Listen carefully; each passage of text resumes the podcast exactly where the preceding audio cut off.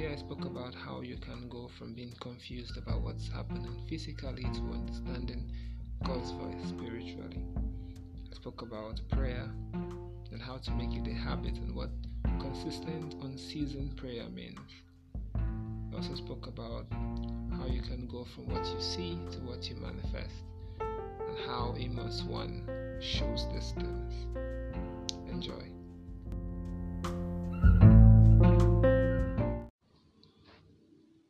Amos chapter 1. Hmm. Well, first chapter, a, a man, a shepherd of Tekoa, and just simple man, just a shepherd, then became a, a mouthpiece for God.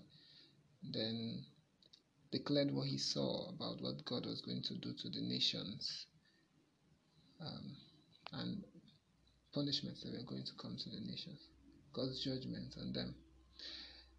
So that's, that's quite straightforward. But however, there's uh, really, really deep things that I that I see from some of this from this particular chapter, and one of it is this: it's very, very important to note that. Okay, so let's read chapter uh, verse two. And he said, "The Lord rose from Zion and uttered, utters His voice from Jerusalem." He said, "The pastures of the shepherds mourn, and the top of Carmel withers." The the fact that the pastures of the shepherds mourn and the top of the Carmel withers is an offshoot. It happens because the Lord rose his voice and utters his voice from Jerusalem. And so the physical is responding always to the spiritual. It's important to understand that when something happens physically, right, they can be influenced. The physical is is not reality in itself. There is nothing you are not able to see. You can be made to think that you are a king or a slave. There is not, you can be made to see that you are a king or a slave. All right, the physical realm is it's it's really not real. Okay, so many everything is influenced spiritually. All right. So Amos is, is pointing this out. Young man,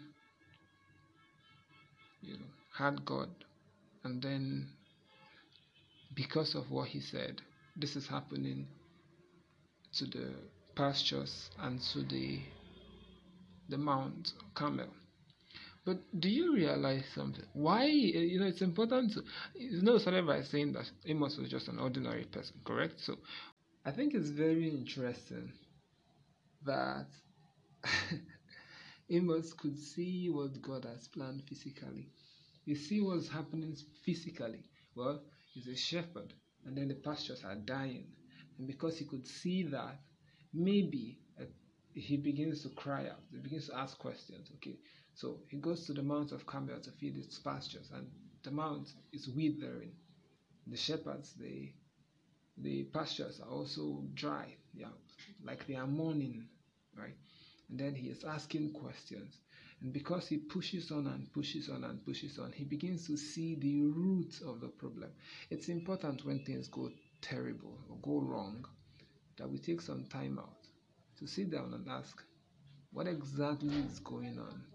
Why is this happening? All right, why? Physical things can easily, very easily be influenced by the spirit. But that's not all, right? So, so the physical is responding to the spiritual. Amos saw the physical things, ask questions, I believe, and then started seeing what was happening physically, spiritually, and his ministry began from there. Alright, still a shepherd, but then became started to declare God's word that he saw, but all started from the fact that this, the the physical was responding terribly to what God was feeling, was saying.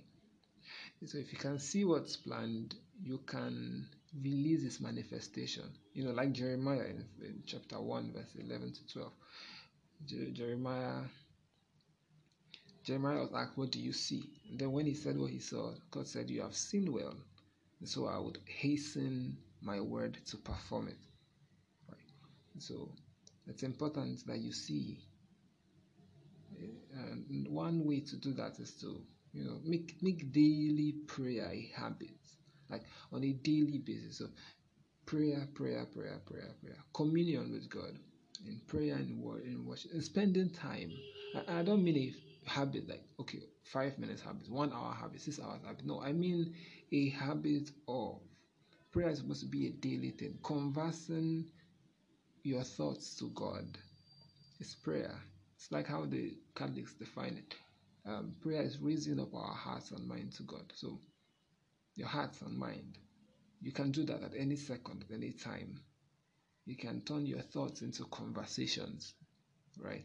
You can do that and thus pray without season. People pray. You are praying whether you like it or not.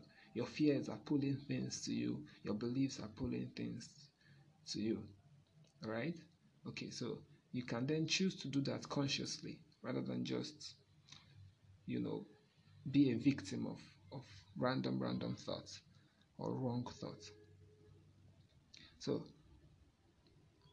so, so we see going forward, all right. So, um, Damascus is punished, um, Gaza is punished, Tyre is punished, Edom is punished, Ammon is punished. Damascus, um, well, um, threshed Gilead with implements of iron. Um, Gaza took capt- captive the whole captivity. Um, Tyre delivered up the whole captivity to Edom. Um, Edom will not turn away its punishment because uh, um, Edom pursued his brother with the sword and, does, and cast off all pity. Um, and he kept his wrath forever. Um, Ammon ripped open the women with child in Gilead. So you see kind of um, a pattern, right? So it's it's like it's like a, a journey. So this one goes from from one point to another. It's a, it's a general evil. So different different nations complicit in different in in in in one one case, right? In several in several different uh, similar cases. So it's important to not be complicit with evil as much as is possible. Watch carefully. And sometimes you can do it unknowingly right? You want to just be nice and then you get into trouble. That's why again we end with this thing that the fact that it's very important to be careful about what you say what you think. Make your thoughts prayer right? Daily daily prayer. So as you think your thoughts you converse them with the holy spirit right you do it consciously and intentionally until it becomes a habit.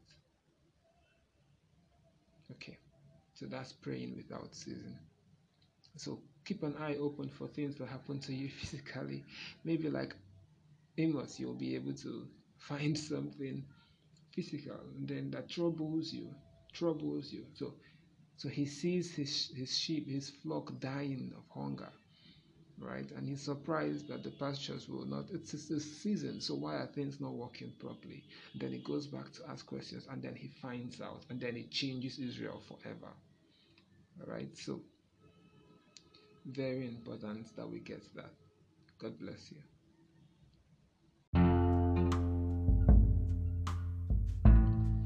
All right, I hope that helped you.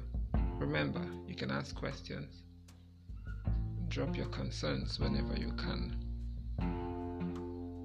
See you tomorrow.